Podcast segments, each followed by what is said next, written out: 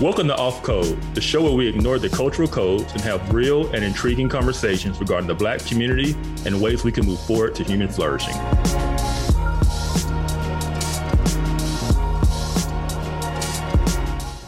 Yo, is let's do this.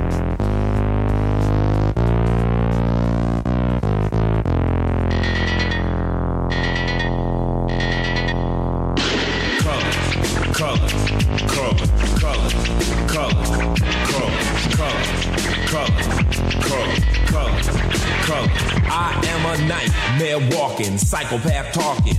King of my jungle, just a gangster, stalking, living life like I'm a sure we're gonna get a copyright strike for this. For real. But For real. yeah, but you know, if we could have an opening, I would use that opening for today's show and call it numbers, numbers, because that's what we're talking about. We are talking about systemic racism and the numbers behind it. Does it make sense? Does it not make sense?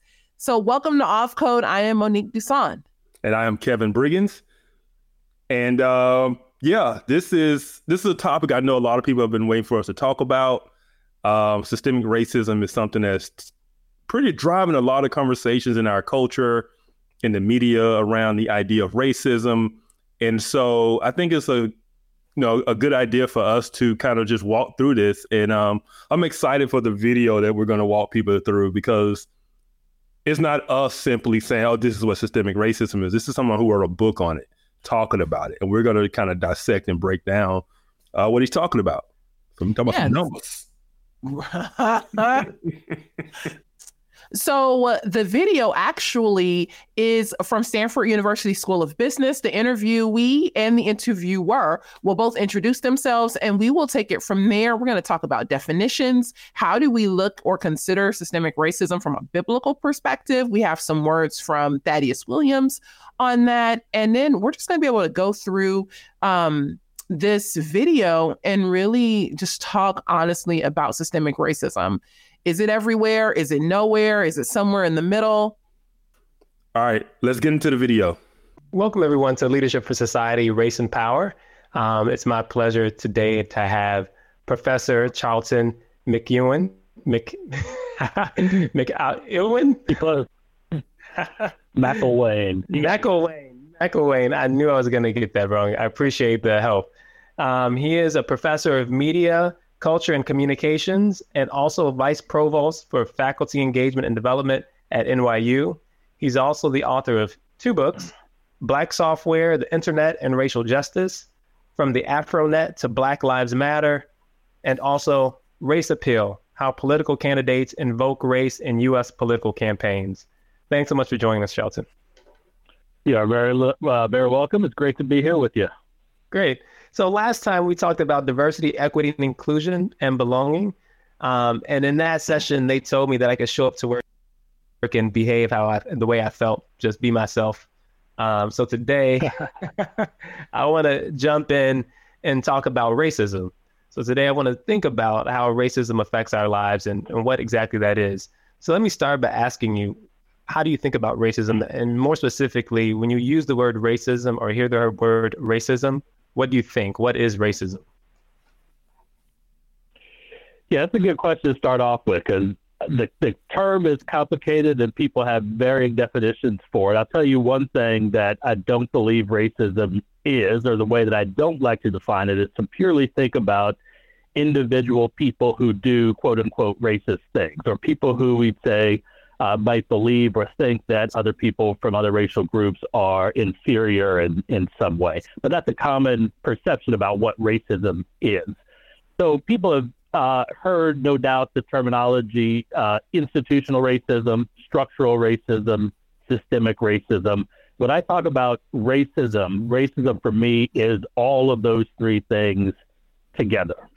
And so let me break it down um, uh, quickly as, uh, uh, as, as clear as I, I can um, and take a, a stab at that. So when I say institutional or structural racism, I'm talking about the laws, the practices, the policies that govern our everyday, everyday lives that produce and reproduce differential access to power, privilege, opportunity, and resources, and that distributes advantages and disadvantages along racial group lines.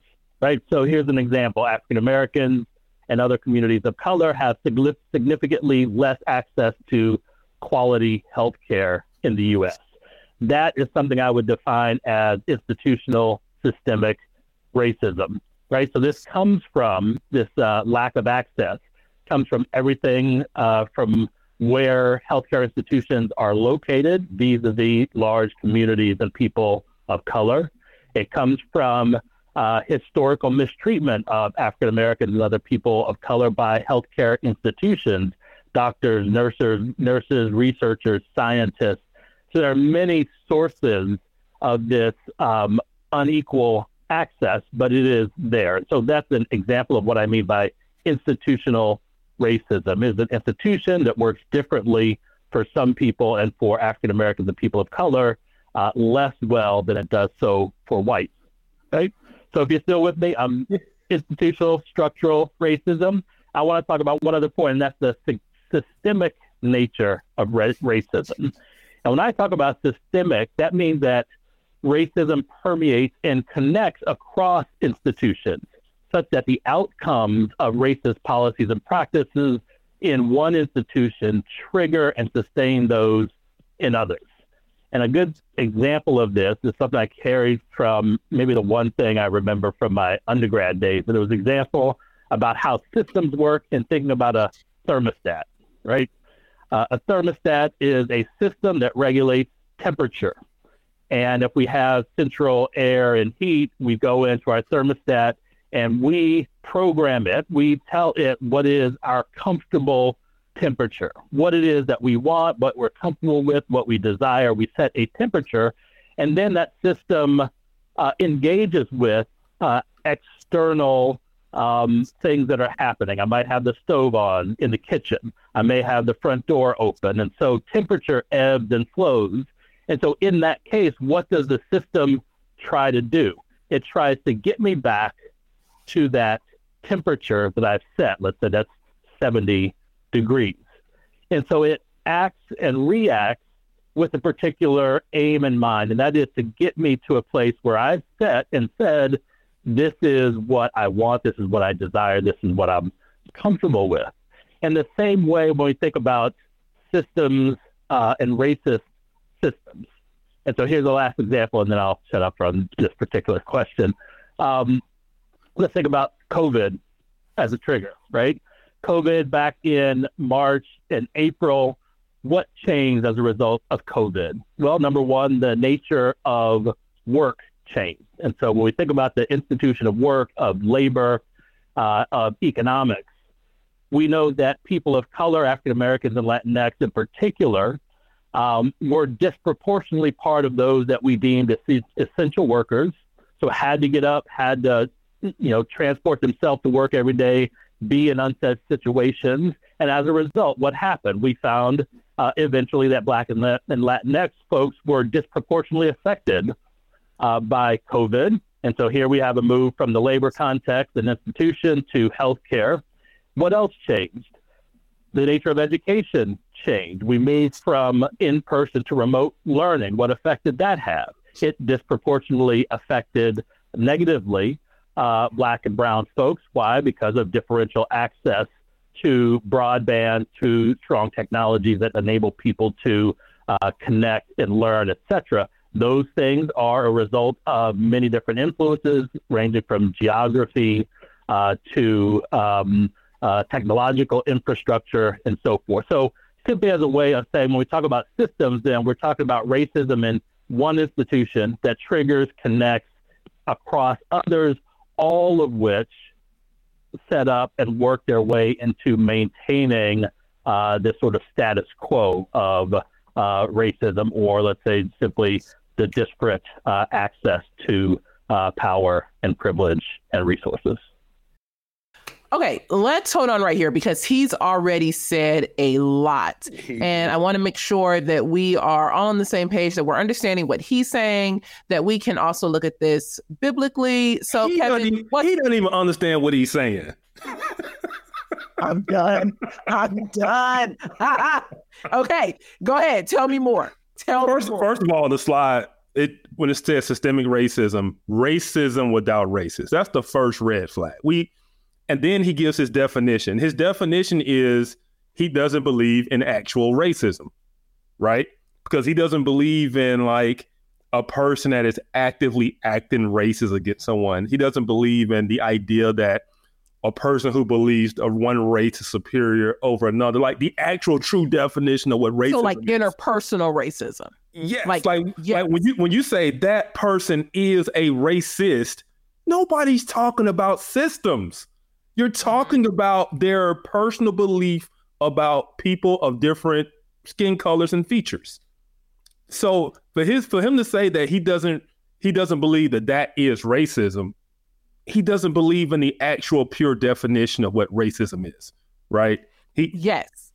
Now, I would also though I'm going I'm going to try I'm, I'm going to try to help bring people around to understanding what he's talking about too. Yes. He's talking about the fact that the the definition of racism overall has changed. So it's no longer the guy who has on like the KKK outfit or the person who was wearing like the Black Panther, you know, mantra and, and shirt and stuff like that. He is talking now about the fact that racism is seen as being embedded into just the structure of America. So when when he's saying, well, we have racism without racists, it's because the system, in a way, is being seen as taken over for the individual races. Yeah, and, and let's let's really talk about what he's really getting at. Mm-hmm. He's really talking about outcomes. He's talking Disparate about. Yep. disparities within outcomes is really what he's talking about. He's basically Ibram X. Kendi's little brother. So basically, anytime the system produces or anytime there are unequal outcomes, it is automatically, he's going to talk about this in a second, it is automatically given to the fact that it is due to racism within the system. Right. Yes. Yes. So as he defines institutional racism, talking about there's racism within the institutions that's embedded within the institutions. It is there whether you have a person participating or not. Yeah. And that is upheld or seen, verified when there are disparate outcomes. Mm-hmm. Now, when he talks about systemic racism, what he's saying is that the the the racist system of the judicial system would impact the racist banking system because there's a disproportionate number of black men in jail. You have a dispro- disproportionate number of black men who are turned down for home loans or you have a disproportionate number of black men in jail so then you have a disproportionate number of black men who can get certain types of jobs because they might have a criminal record yeah so what he's saying is be, he's saying that the jail system or the judicial system is also impacting the employment arena or the housing and, and banking arena. And so when these um, different institutions bump up against each other and cause disparate in, in um disparate impact which is the the unintentional or the unseen um, disproportionate outcome or disparate outcome. When you have disparate impact between these d- varying institutions you now have a system in place. Yep. Yep. And also what this is really and this is kind of the not saying he's intentionally been misleading but this is where this whole conversation becomes misleading what he's really talking about, what they're all really talking about, isn't race, it's class. And this is why. Because when he talks about blacks have less access to healthcare, he's talking about a particular section of the black community, right?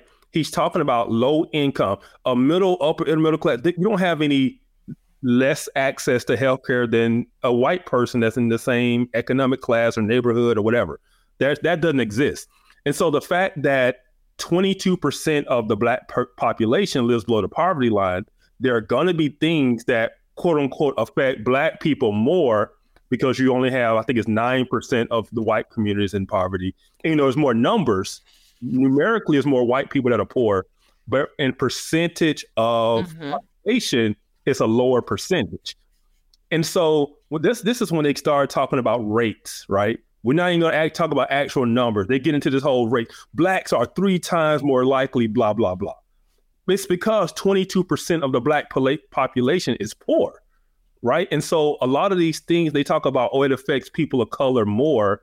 It's not that the policy or the system is doing things along racial lines, it's doing it along class lines, but black yes. are more affected because we have a higher percentage of our population that is poor.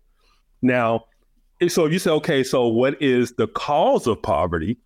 That's a whole nother conversation. It is. Because when I look at the fact that only 9% of married black couples are in poverty, right? So 91% have poverty right?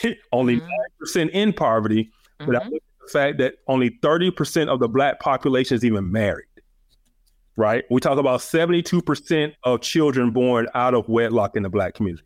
So we have a poverty issue because we have a single motherhood issue, right? And so that's a whole nother conversation. But just to say that these numbers are really affected along class lines. Yes. A, a poor white person that works in the fast food industry had to go to work just like a black person that works in the fast food industry. It's not race has nothing to do with it. It is simply class lines. So. Yes, I I do agree, and I think I don't know if it was Thomas Sowell or um or Robert Woodson who talks about um, deracializing poverty. Mm-hmm. Yes. And de- yeah, desegregating po- poverty. And what happens, what those statistics become once you take this whole race conversation out of it and look at things along the line of class. When you look at it along the lines of, you know, purely just income, what you'll find by and large is that things kind of equal out. It's you're going to get, you know, those mm-hmm. who are in poverty regardless of ethnicity all struggle with the same thing. So, yes, absolutely. Drug addiction, um, domestic violence, gangs, all of that tends to sit at a certain socioeconomic level that is not seen at a middle class level. Okay, so we have his definitions of systemic racism in looking at, you know, the, he's not talking about interpersonal racism. So the racism that's between, you know, two people or the individual racism, that's something that's like hidden in the heart of a person. He's talking about how institutions kind of collude together intentionally or unintentionally to be able to create systems that create outcomes that are disparate in regards to black and brown people. Is that clear? You got it? All right, we good? Okay. Clear as mud. Clear, right? Because when it all comes down to outcomes, you have to ask the question, well, where where do we see things that are completely the same anywhere? Anywhere. Anywhere. It's nope. not, I mean, even it's it's not that he's arguing about the access to opportunity. He's arguing specifically about the outcome. And so yeah. if we if we have to have the outcome be the exact same, I'm I'm confused as to where we see that at.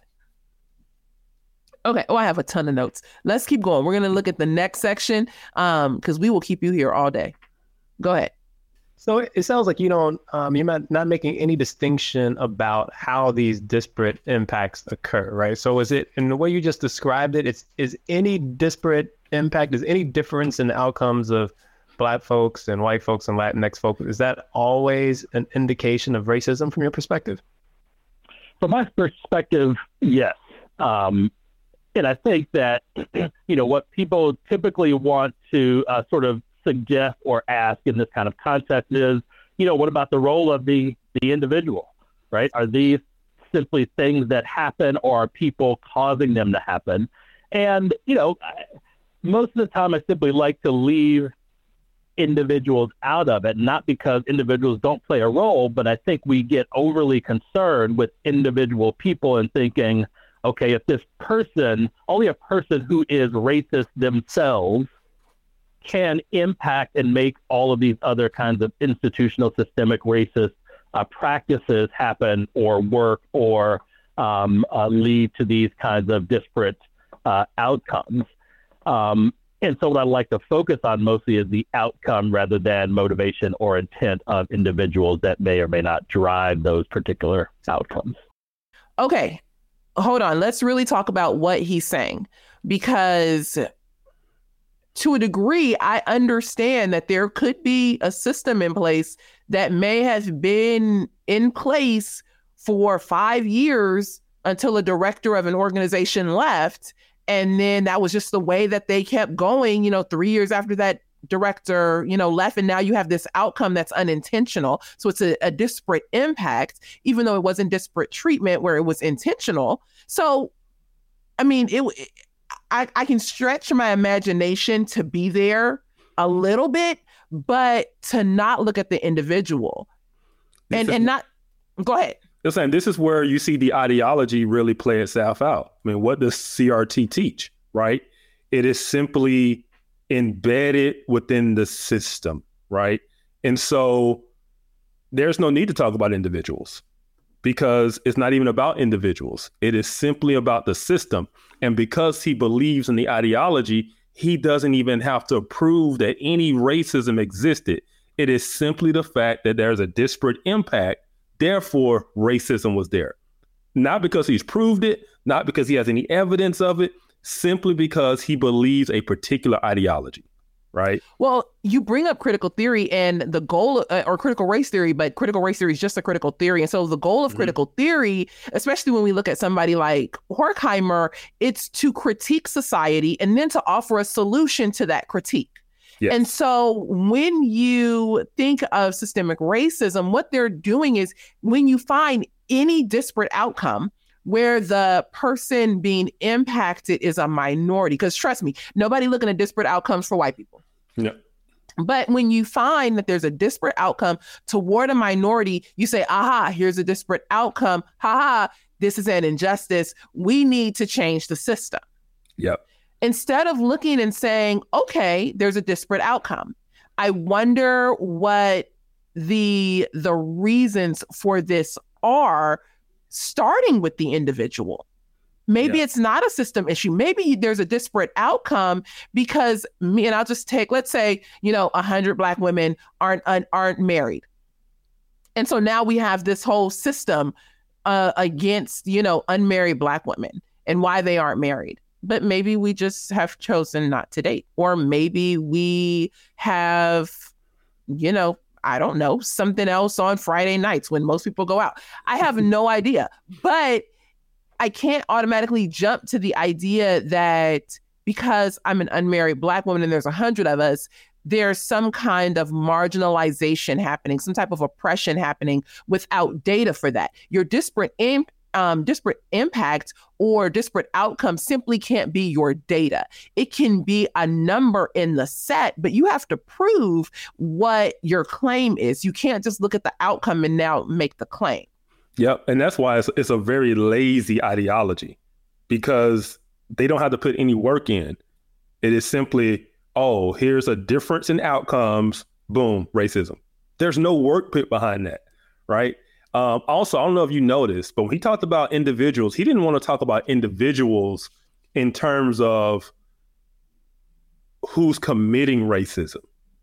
Like he didn't want to talk about the individual who might be behind the scenes doing the racist part. He didn't want to get to those individuals. He didn't even think about the person being impacted in their individual actions. He wasn't mm-hmm. even he wasn't even on that side of the fence. His mind didn't even go there. He's mm-hmm. only look. He's so engaged in the system. He's talking about. He doesn't want to talk about the individuals within the system who's running yeah. the system. He doesn't want to talk about that. But it overthrows the narrative. So if I look at the individual and I see, oh well, Freddie over here has been holding all the applications, you know, from Asian Americans. Let's get rid of Freddie. You know, that would quickly solve an issue that may be of a micro system. But if I look over here and I say, well, there's no Asian Americans even applying. So it's not that there's a system creating this disparate outcome. We need to find out why Asian Americans aren't applying. Or if we look and we say, well, you know, there are a number of, you know, blacks who have been turned down for home loans. And we look and we see, well, you know, this is the credit score of most, you know, people within, you know, this category, or this is the general income, or, you know, most people are applying for homes that are $5 million. There, it, it, it, it doesn't make sense if you're not also looking at what an individual is doing because a lot of times it could be an individual. And then also what do you do with human autonomy at mm-hmm. that point too yeah they simply pretend that human actions do not matter it is everything is simply controlled by the system and the person is simply a victim or kind of almost like a puppet of the system and so it doesn't matter if um, i'm applying for jobs but my resume is really messed up and I switch jobs every three months for the last five years. Like you that doesn't name misspelled, never. Yeah, uh-huh. yeah. It doesn't matter that um I wasn't on time for the interview or because no, that's whiteness to being on time. You know that's um, right. like none of these things matter. It is simply, no. oh, black people are hired at this rate, white people are hired at this rate. Therefore, it's racism right? And they never look at the individual behavior that led to the outcome or could have led to the outcome. It is simply yes. the system. Yes. I think yeah, you're you're spot on with it. Yeah. All right, should we keep going? Let's I, I don't want to, but let's go. Okay. All right. Here we go. Because it seems that things have changed a lot in this country, right? So when people will point to things like the civil rights movement, desegregation, um, there's a there's been a lot of positive changes, and in your example of the thermostat, you could think about that as where the setting is on the thermostat, uh, or you. I wonder how you think about that. So, who sets the thermostat? How do you have a sense of where it's set? If like we stay with that metaphor, or is it being set by a group? Like, how do I think about that metaphor in terms of the setting? Yeah, that's uh, that's a good question. I think it's it's set. I mean, number one, I think we have to take into account history and historical context, mm-hmm. right? And so the depth in which race and racism are institutionalized and uh, part of the structure of uh, the U.S. and in some ways even um, the world comes from history, comes from the sort of founding of uh, the country as a fundamentally racist country who did not see uh, non white people as fully human and develop policies and practices that supported and went along with those things. And those things, though they loosened over the years as we move from slavery to Reconstruction and into the civil rights movement and so forth, many of those policies, practices, sentiments, etc., the ways we think and view uh, our relationship with uh, uh, non-white people um, all linger and continue in particular ways. So, in one sense, we could talk about uh, historical context as being uh, a driver.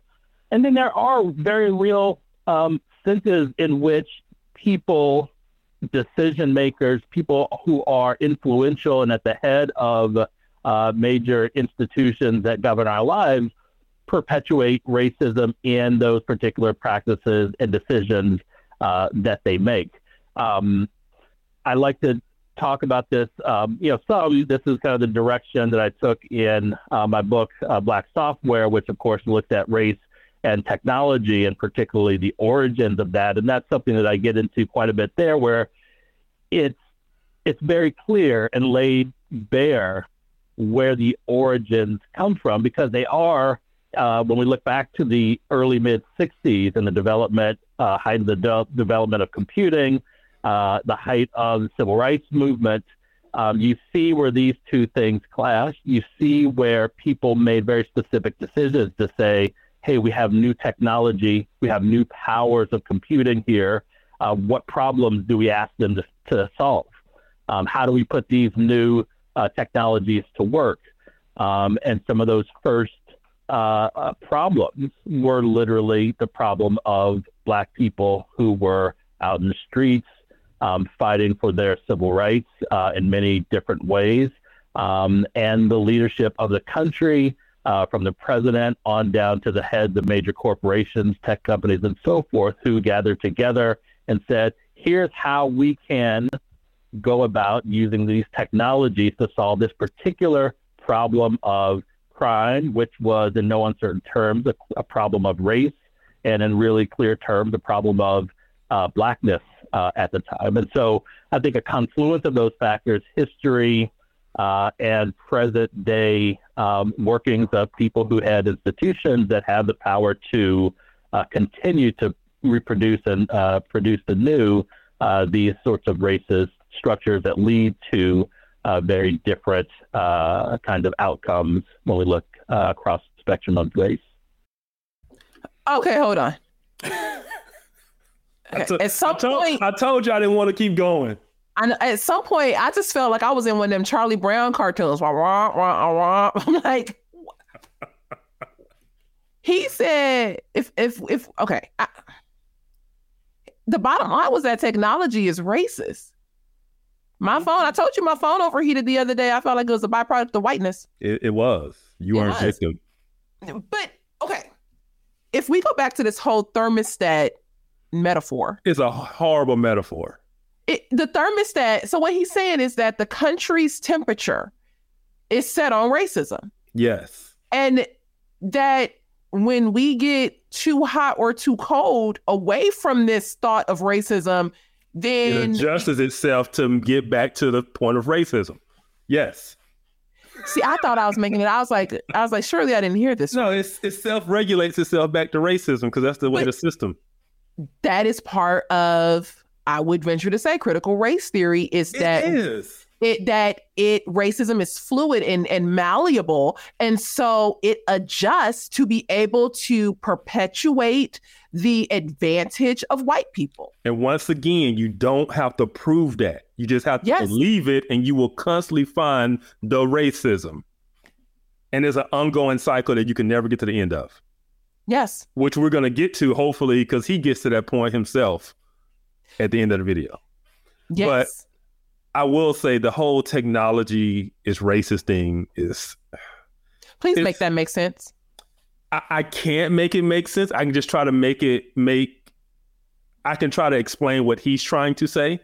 Yeah. He's trying to say that because they use technology, uh, in his case, he said during the civil rights movement within law enforcement to crack down on crime and certain other things, and in his mind, crime meant blackness right? So he's tying those two together. And so technology was simply used to combat blackness within law enforcement. And so therefore technology is racist because it was used for a racist purpose. Now, the question is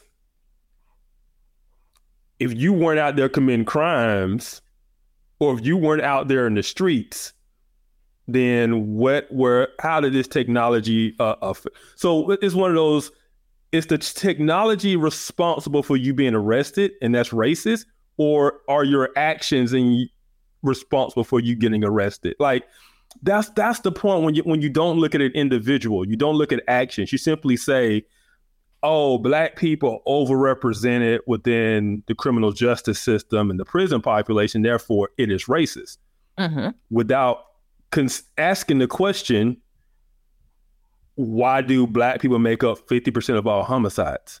Like you can't you can't get to the, the the prison issue and the criminal justice issue without looking at the actual committing of crime, violent crime at that, mm-hmm. right? You're talking about murders. Yes. Um, and so that's just one of those things of it's just the ideology is already built in to not even look at that. That's why I say it's lazy because from an analyst standpoint, so I'm I'm a I'm an analyst and researcher by trade.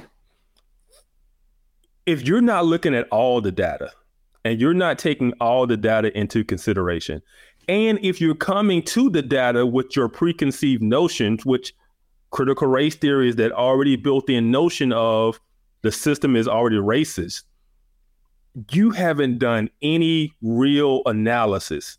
That's why their books are horrible. That's why all their writings are horrible because they don't take any real look at data. They don't ask any, from a scientific perspective, they don't look at the data and ask why.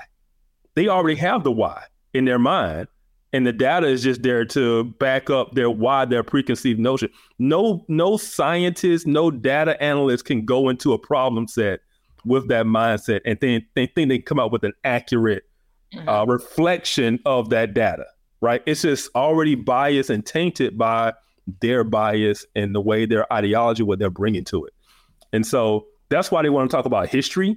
They want to talk about hit a certain aspect of history mm-hmm. because it, it, it plays into their their biases, right? See, I was gonna bring up because he goes back to history a lot. Oh, and so there there is a a point or a part of history in which I can agree and say, yeah, you know, if you lived in the South or even in some places in the North, could they have used, like, if he's talking about facial recognition or, you know, security cameras or whatever to try and pinpoint you somewhere or to say, well, you were walking late. And so we think that you're connected with this. It's in the Jim Crow time, or I don't even mm-hmm. know if mm-hmm. they had cameras in Jim Crow time, but he said like, this. He said this new technology came yeah. on, and so this is the thing. He talked when he went through history he stopped at a very particular point. I know that's what I was gonna say. Yeah, he went. I was to, gonna say the same He went thing. to slavery, Reconstruction, Jim Crow, etc. What's the etc. Right? If Jim Crow ended in 1965, the Civil Rights Act, 1964, right? What what what is the systemic racism since that point? Right. Well, here's the thing. He talks about slavery. He didn't really talk about Reconstruction because blacks did better in Reconstruction. They did. They did. Then he went over to Jim Crow, civil rights, and all that. But it's like that ends it, and then we we're 2023 was 60 years beyond that. Yes. What is the what is the quote unquote system in place since Jim Crow that is I okay, honestly, I I do think that in America, there were de facto systems. And I think it's important to, to differentiate between de jure and de facto. Mm-hmm. So, de facto being systems that were not codified into law, but just, you know, me and Pookie and them, we got, we know we're going to participate with white people this way, or white people know they're going to participate with black people this way. So, let, for example, let's look at a, um, a bank. And so this bank may be filled with all white workers. They know it's like, let's say it's 1970. So we've already passed like the civil rights, you know, um, laws and all that stuff. And but this bank knows that they don't want black people to bank at their establishment. So they set up a system in house without laws or you know mandates and bylaws and things like that and they set up a de facto system so black people can't you know bank at their bank. De jure would be something that is actually codified into law that says it is legal to separate out blacks and whites. It is legal to say that this can be a white only bank. So, do I think that shortly after the civil rights time, there were de facto systems still in place? Yes. But I think to your point, Kevin, in 2023 America, are we seeing part and parcel like widespread de facto systems all across the board i don't think so because no. for his for his um and he talks about this a little bit later i'm not actually sure if we're going to be able to get to that part but he talks about the facial recognition software and how it's used specifically to trap black people but to your point, it's like, well, how can it, if you didn't want to be caught, you shouldn't have been doing it. But what do you do? And I know this is going to be a, a, a, controversial point, but what do you do with the January 6 people who also had their faces recognized? Yeah. It was white. You know what I mean? Like yeah. the facial recognition software is working both ways these days. Yeah, it, there is no because first of all, he said he he said it was to identify people by race. And I was like, what is he talking about? I was like, what technology identifies people by race? Then I was wondering, is he talking about facial recognition software? Then he eventually got to a point where he said that. And I was like, you facial yeah. recognition software does not does not distinguish people by race. That's not how it works. That's not what it does, right? And so it's one of those things of to simply say that and, and forget all the other ways technology has increased our society, right? But that's what I mean by focusing on one aspect. Mm-hmm. And so, because he wants to focus on this one aspect, he can argue that technology is racist because of this one thing about facial recognition software. And because that software creates a disparate outcome for a certain group of people. Yes. But it doesn't look at who are the groups of people who are committing the crimes to be able to make the disparate outcome. And are those crimes actually happening? Yes. Yes. If the crimes aren't happening and Black people are being taken in for facial recognition software at higher rates, and it's always no, these people are always innocent, well, then maybe I'd ask other questions. And it doesn't matter if it's Black or white or Hispanic or whatever. But are, are the people doing what is and, they're being accused of? Yes. And this is why he doesn't want to talk about who behind the system, because we're talking about the justice system. And one thing we know in these big urban cities, right?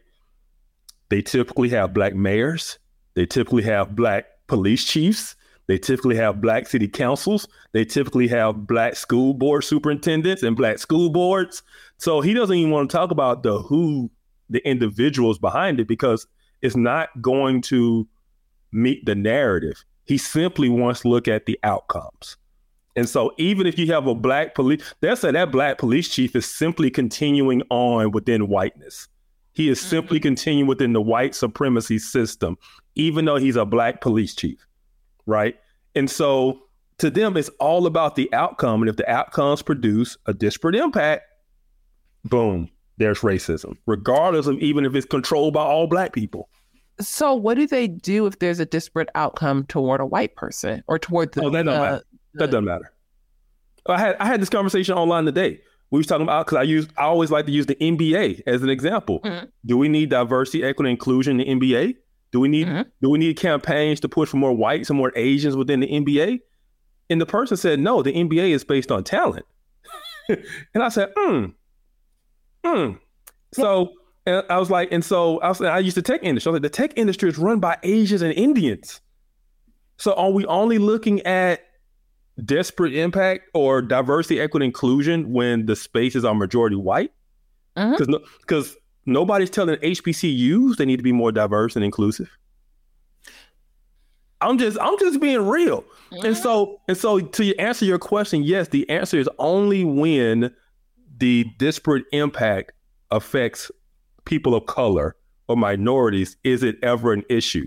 If we're overrepresented in an area that we think is positive, that's not an issue. Um, it is only when whites are, or even let's go gender males, right? They will say, you know, we need we need more women in STEM, or we need more female CEOs, but they never say we need more female roofers or more female plumbers. Okay. They, they or bricklayers. You know, yeah. they oh, that, that's out in the sun. You know, that's it's, hard it's, work. It's, yeah. it's, a it's a very selective yeah it's very selective categories in which they want to apply these things to. Because if they were consistent across the board, it would look a whole lot different, but they're not. They they're only choosing to highlight areas where they believe white people are the advantage or the minority or the majority, um, or men are. And so they attack these things based on those categories. But for instance, they never say so. They would say the prison system is racist because blacks are overrepresented. Well, is it is it sexist as well because men are overly represented? I mean, I hope not because I sure don't want to go to jail. I'm just saying they will say they would say no, men commit more crimes. Yes. Mm. Mm-hmm. Mm. Mm-hmm. Yes. I mean, at some yeah. point, you, you can't make it make sense. You can't make it make sense, mm-hmm. right? They can't be consistent within the ideology because the ideology doesn't make sense. It just does. It's not consistent. But logic and reason is whiteness, so I'm just using whiteness, and they, that's that's the problem. That's that's why I can't see it. I'm having a problem because I'm stuck in whiteness of logic and rational, objective, linear thinking. So, what Kevin is talking about is an infographic that was released in 2020 from the um, Smithsonian Institute. It's let me re- see if I can remember the name. It's the National History Museum of African American Art and Culture, I believe. Um, but it's one of the Smithsonian Institutes, and they released a What is Whiteness infographic. And so on this infographic, what we see is how whiteness is being defined. You have rugged individualism, um, the family structure. So having a, a husband and wife and a two parent family. This is considered parts of whiteness. Looking at um, emphasis on the scientific method. There we go. I, I cannot see this. okay, it says objective, rational, linear thinking, cause and effect relationships, and quantitative emphasis. So anytime you're thinking rationally, you're thinking objectively, you're doing like cause and effect logic, you are exempt you are, are showing examples of whiteness. And so yes. when I'm questioning what this guy is saying, or when I'm questioning the ideology, and I'm saying, hey, this is inconsistent. We're not applying this across the board. Um, when you're using logic, when you're using rationality, they would say, oh, that is whiteness, that is white culture. Um, and it's simply a defense mechanism to keep them away from criticism at the end of the day. Yes. That's all it is. But should not we as black people feel some kind of way about that? Like, am uh-huh. I not oh, supposed oh, yeah. to be rational? Am uh, I not no. supposed to be logical in my thinking? Is that no. only reserved for white people? Yes, because think about it. They simply want you to be emotional because your feelings and your um, experiences should drive what is true, right? Mm. Right. So they just want you to be a don't don't think, don't be logical, don't be rational don't do anything. Simply go off how you feel, your emotions, and then your experiences will determine truth. And then we need to listen to Black voices, need to listen to your experiences because you've experienced racism, haven't you?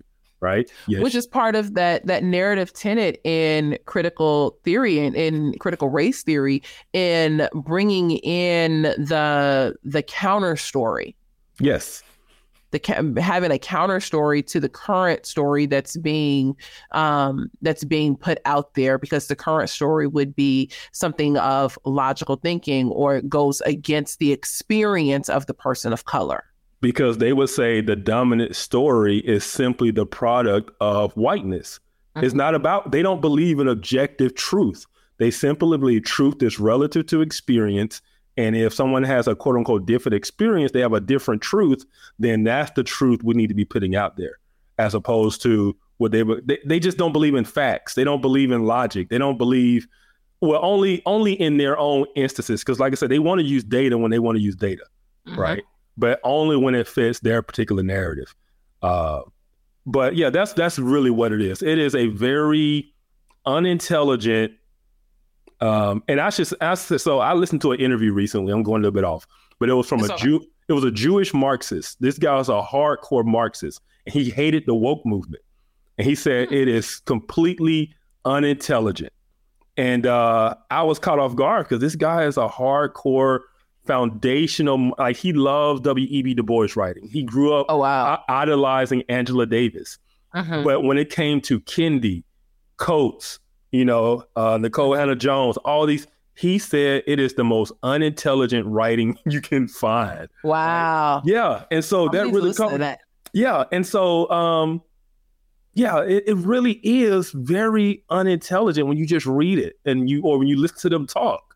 It clearly doesn't make sense. We're sitting here dissecting it just from a basic level of let's just see how this applies across the board. Let's just see and there is no way you can really hold to this if you really thought it through. Huh. Um, and so just I know I kind of went off a little bit there, but just kind of to say that the whole the whole framework is a very inconsistent, irrational, illogical, unintelligent framework. So Oof, you ain't mixing no words today. Okay. I don't know what to tell you. you. I don't know right? what to tell you. Let's finish um getting through this video so we're not keeping these people all day. all right. And how would you have people organized? So right now there's a lot of energy, right? So we it has we there's people on the streets. What would you have people do if it were up to you and you were driving this and you wanted to change the setting on thermostat or you wanted to really com- fundamentally alter the system? What is that people should be focusing on? What should they do? Huh. it's a hard it's a hard question. It's a hard question. Um, you know, and frankly, you know, I'm I'm of the mind sometimes in certain moods of, you know, you got to burn things all the way to the ground before you build them up the way you want to go again. Um, and thinking about that in ways that mean deep, fundamental structural change that comes from a lot of hard work of not only organizing, but trying to address and change laws. So it might be folks that are uh, going into elective office because that's the way to uh, uh, specifically address and try to change laws on the ground. It's uh, trying to compel people to produce knowledge and data that demonstrate and show that uh, things are going wrong and in the wrong uh, direction. And so, um, so I think there's a lot of things people should uh, do. I think educating themselves about what the problems are. I think uh, finding an organization uh, that is deeply committed to fighting these injustices, and there are many. There are legacy ones like uh, the NAACP, uh, Lawyers Committee, um, many uh, groups, depending on whether you're interested in criminal justice or housing or what have you. There are new ones, there are old ones. Um, find an organization and a group of people that can help you engage and channel um, you know your action into in a very substantial um, in a very substantial way. Um, but it you know I, I think participating engagement has to be uh, part of, of, of the solution. Um, but frankly, you know, it, it's hard to know what, what to do at any given moment. I think that's you know, part of the legacy of racism of seeing and thinking and looking out on things and saying, man, this is just too damn hard to do anything about. And so going fishing. Because, I mean, man, it sounds, it sounds both tough and scary. You say I'm talking about burning down. Like, you know, your life seems pretty comfortable, right? my life feels pretty good. Right. right. right here. So um, burning it down, it, you know, that's that's a tall order. And there are people who are even obviously better off. People would have even more resources to benefit from sure. as it is. Like, how do you get people to? I mean, what does that look like? I mean, how does how do we even start that? It, I mean, are we are we destined? Are we trapped in this cycle of you know some change as things look look dire? and then we get a little bit of change and then we see the system countering that and then we do it all over are we just stuck in the cycle i mean that's what really struck me ab- about your your book is that when you talk about the 60s i mean it looks like we're going through the exact same thing right if we're lucky i mean that yeah. that assumes yeah. that there's actually some change and you could say the same thing you go back further you could talk about reconstruction it looked similar right and different i mean there are always differences but it looks cyclical, right? It looks like yeah. you get some fundamental change, what looks like fundamental change, and the system responds, people being what they are. And are we just in that moment? Is that is that what this is right now? We're in that we're in that crisis moment and we just assume that if we're lucky we get 5, 10, 15 years of some, you know, incremental changes then we're back. Yeah, and maybe you know I've, I've become more and more comfortable with incremental change. Um, and, you know, pessimistic still on the fact that incremental change means that what fundamentally is still kind of persists in a way. Um, but I think the history of, you know, as you said, this is this is not new. This is something we've been fighting against for an extremely long time, and there has been significant change. Um, you know, there's a day when you and I wouldn't be doing what we are doing.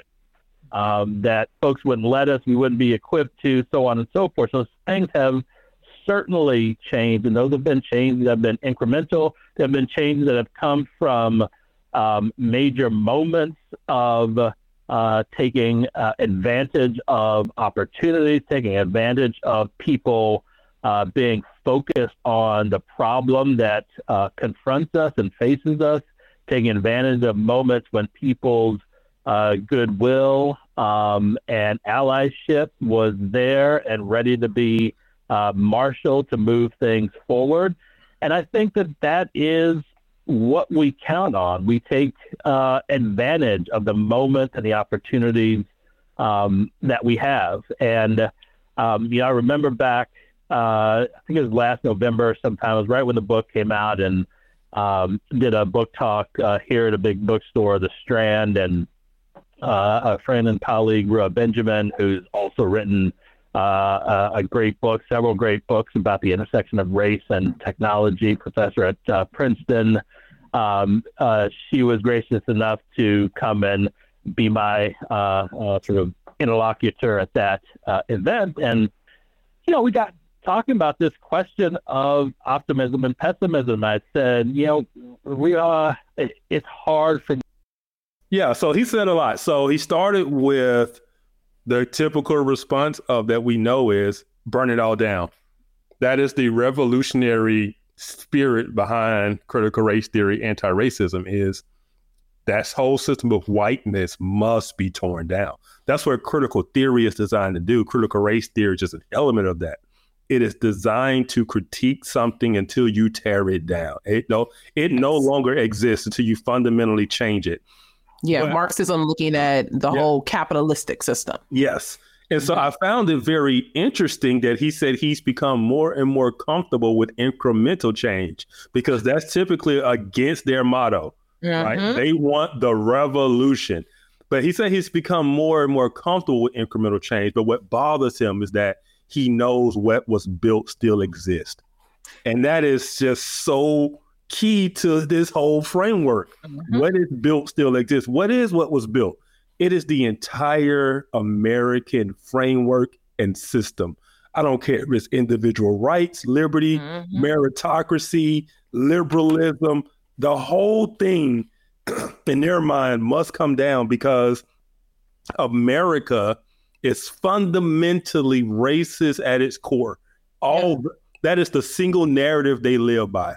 And so, no matter what else America has stood for, no matter the founding principles, it can only go back to being one thing that kind of defines it in their mind, and that's racism. Go ahead. Yes. It remi- when he when he moved over to incrementalism, it reminded me of the long march through the institutions. Mm-hmm. That we don't like it. This isn't really, you know, yep. what our plan is, but it's going to take a long march through the institutions. Yep. To be and, able to bring the change. Yep. And, and, for people who might not understand, no, Marxism was a very revolutionary um, framework. And the fact that the revolution did not take place within the West, they had to kind of make sense of that. Mm-hmm. And they realized that there were cultural institutions that kept the West from the the the proletariat, the poor people from raising up against the rich people, right? And they decided that they needed to infiltrate and change those cultural institutions whether it's the church, Christianity, uh, the uh, academia, education system, all of these institutions had to be infiltrated. And so they had this thing they called the long march through the institutions because they knew eventually they had to change the institutions if they were going to change American culture and American mindset to where the revolution then could actually take place. And that's really what we're seeing today.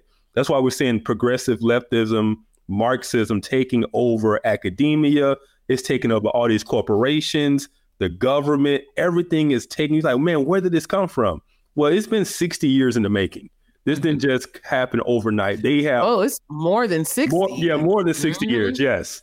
Um, but now the younger generations more and more are in line with this idea of systemic racism, this idea that America is fundamentally racist, the idea that you have to tear down the system, tear down the patriarchy, all of these different heteronormity, you know, heterosexual normality, all these things that we define ourselves by must go.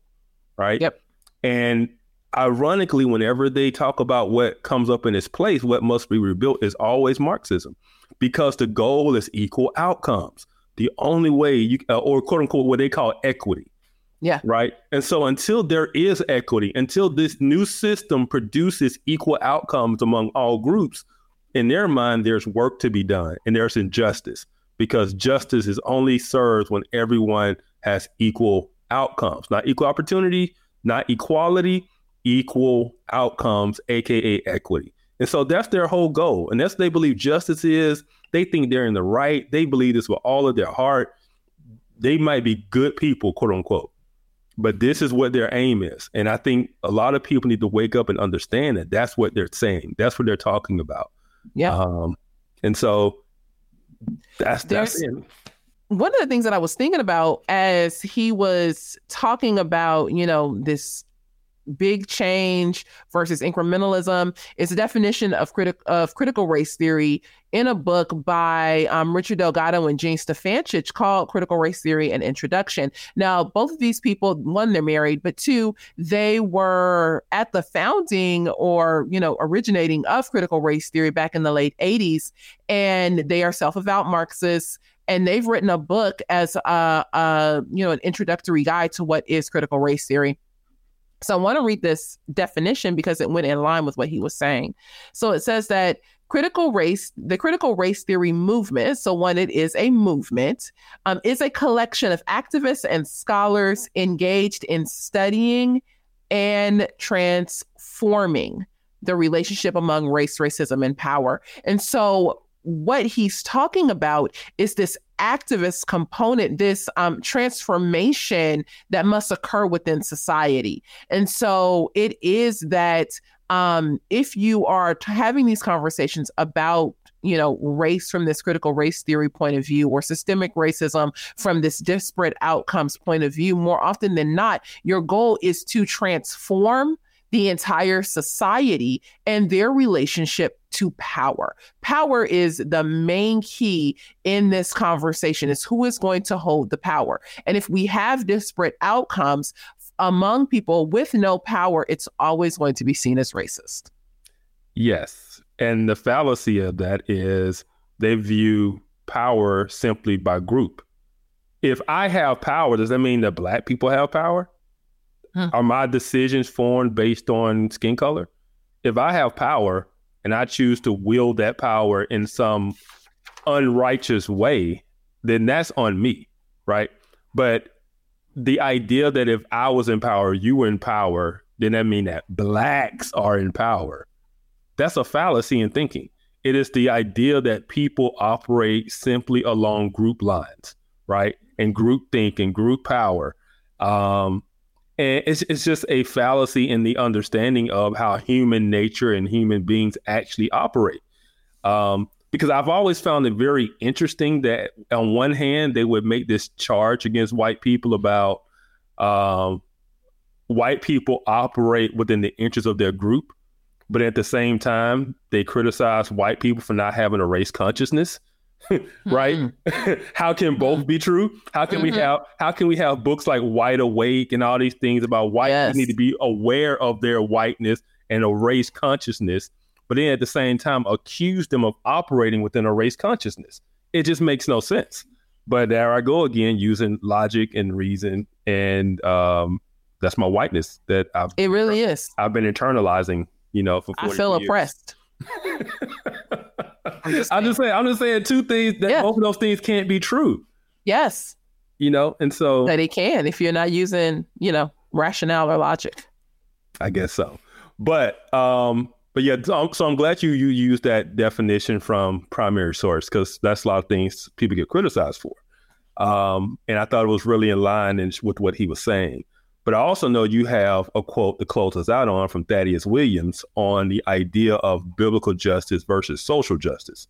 So Yes. yeah, so why don't you close us out by reading Thaddeus's quote? Yeah, so Thaddeus has an article out. Um, it came out back in 2021, around the same time as this interview came out, and it's called "Thinking Biblically About Systemic Injustice." And I really thought that um, a couple of sentences in here really looked at injustice from the biblical point of view and that is really what's important for us as believers is what does the bible say about justice? How do we do justice? Is every um, unequal outcome a form of injustice? Do we see unequal outcomes in in the scriptures or is everything equal? And so let me read this and um, then i'll turn it back over to you if we infuse the terms systemic and injustice with biblical meaning, then systemic injustice is any system that either requires or encourages those within the system to break the moral laws God revealed for his creatures' flourishing. That is the implicit biblical definition that empowered Frederick Douglass and Sojourner Truth to subvert the systems of American slavery. But that is not the way many of today's trending visions of social justice define systemic injustice. If we can't tell the difference between systemic injustice and biblical justice or injustice, then we may think we are doing justice for God and for the oppressed when we are really doing the bidding of political ideologues. And that is often so much of what I see is that you get Christians who believe they're doing justice, but without a true biblical understanding of what justice is. And really, they're advocating for things like race in technology or abortion or you know what I mean? Yeah, I mean I know somebody that argues that abortion is a justice issue, like not the stopping of it, but that women need access to it. Mm-hmm. Um, and they they're they're supposed to be a Christian. Um, yeah. but at the end of the day, we do realize, and that's what I kind of hope people get out of this, is that this is an ideology. This is a political ideology that's meant to bring about a certain outcome. They're against something and what that something is, is basically European culture. That's, that's the easiest way I can put it. They are against what they view as European culture being dominant within American society. Um, and then, therefore, it is oppressive to other groups. Um, so, even something like assimilation would be viewed as something that is bad. That's why Asians get a bad rap as being white adjacent because whites apparently assimilate into the culture and they flourish within the culture. But instead of that being praised, that's not because they are simply perpetuating white supremacy. Right. And so once you understand the framework, once you understand the ideology, everything they say, it doesn't make sense, but you understand how it makes sense to them. And so yeah, so throughout our podcast, that's one of the things I hope people get out of. They start to really grasp and understand what it is they're hearing. So when they hear these people talk, they pick up on what they're saying. And so, um, with that being said, I mean, I think that's a wrap for another episode. I think so too. I, I would take it one step further though, and I would say that yes, it is against the white Western European way of, of thinking and doing things. But in true reality, like at the end of the day, Yep, go ahead. Our battle is flesh and blood. And when you dig deep into critical theory, it is against the Judeo Christian uh, worldview. It yes, is against yes. God, period. Yep. This is beyond skin color. This yep. is a and it, it's not to be like conspiracy theorists or things like that but this is an all-out assault against the judeo-christian worldview. Yes. We are logical people. We base our our lives on evidence. The bible is based on evidence. Mm-hmm. um you know the fact that that whiteness is the nuclear family is being considered a part of whiteness. Yeah. Being kind is considered a part of whiteness. Look up that infographic that we showed earlier. Yep. This is an assault and and, and uh, uh, an affront to the Judeo-Christian worldview. Yes, not just to someone's skin color. You're right, and I should have took it a step further because one thing that they don't recognize from a historical standpoint is the effect of Christianity on the development of European culture right? Mm-hmm. That's what they they overlook. And so when they think they're simply attacking European culture, what they're really attacking is a lot of biblical, what we call Christian Judeo values and beliefs, right? Um, and so yeah, you're right. That that is really what it comes down to, and that's why it is so damaging when it comes into the church because we've seen Christians adopt these things, and the first thing they start tearing away is biblical doctrine, right? Ooh you go ahead and preach. I'm just gonna sit here. You go ahead. I mean, I know we've gone over what we normally go over, so we're not gonna go into it. But yeah, a lot of these that's the first thing they do is they tear down biblical doctrine because you already mentioned things like the family. The next thing that typically falls is sexuality. And the next thing you know, they are adopting all the views of the ideology, which, you know, we didn't get into intersectionality and have all of these different oppression groups tied together within this ideology. But you can't simply hold to the race justice part without grasping the rest of it. And so before you know it, you're queer affirming and all of these types of things. And so um, Christians need to realize that they're not fighting quote unquote white supremacy. He already told you that's not his definition. They're not talking about actual races or actual mm-hmm. white supremacists with Klan hoods and all. That's not what they're talking about. So stop thinking that's what you're fighting. It's not. Um, you're not even, and that's why they really shouldn't even reference history because history, when we think about racism within history or, or racist within history, that's what our minds go to. That's not who they're quote unquote fighting today. That's not what they are fighting today. They are fighting really something that doesn't even exist. I would say it's almost like they're fighting um, ghosts or dragons, right? And they find them everywhere. Um, Leonidas Johnson in his book, he talks about the guy who's a dragon slayer. He kills the last dragon, mm-hmm. and he's retired. But in his retirement, because of that's all he's done, his identity has been fighting dragons. He started to see dragons everywhere, and he's out there swinging his sword, just swinging, killing dragons. But in reality, there's nothing there. He's just fighting ghosts because yes. he, can't, he can't move on because his identity is in fighting dragons, and that's how that's how these people who are all about race, all about injustice, social justice, no matter how much they win, no matter the last dragon is slayed, they will still be out there slaying dragons and finding them everywhere because their identity is rooted in it. So, and because they get your vote when they tell you that you know they killed oh. another dragon. Oh, oh yeah, and they make a lot of money. Don't play no games. Sell a lot of books, make a lot of money. We need to do a show on intersectionality and really break it down. Let's do it. Let's let's yes. put that train. Let's put that train together. Yes. All right. I think so. I don't know. What do you guys think? Leave us a comment and let us know. All right, Kevin. Yeah. I think that's it. All right. You guys, thanks for being with us. This is a Center for Biblical Unity podcast. So go over to centerforbiblicalunity.com and sign up for our weekly newsletter. Support Kevin and I at the Center for Biblical Unity um, by supporting the Center for Biblical Unity, you can leave a donation at the Center for Biblical Unity.com and it will go to support the ministry here. We thank you so much and we will see you in a couple weeks. Bye.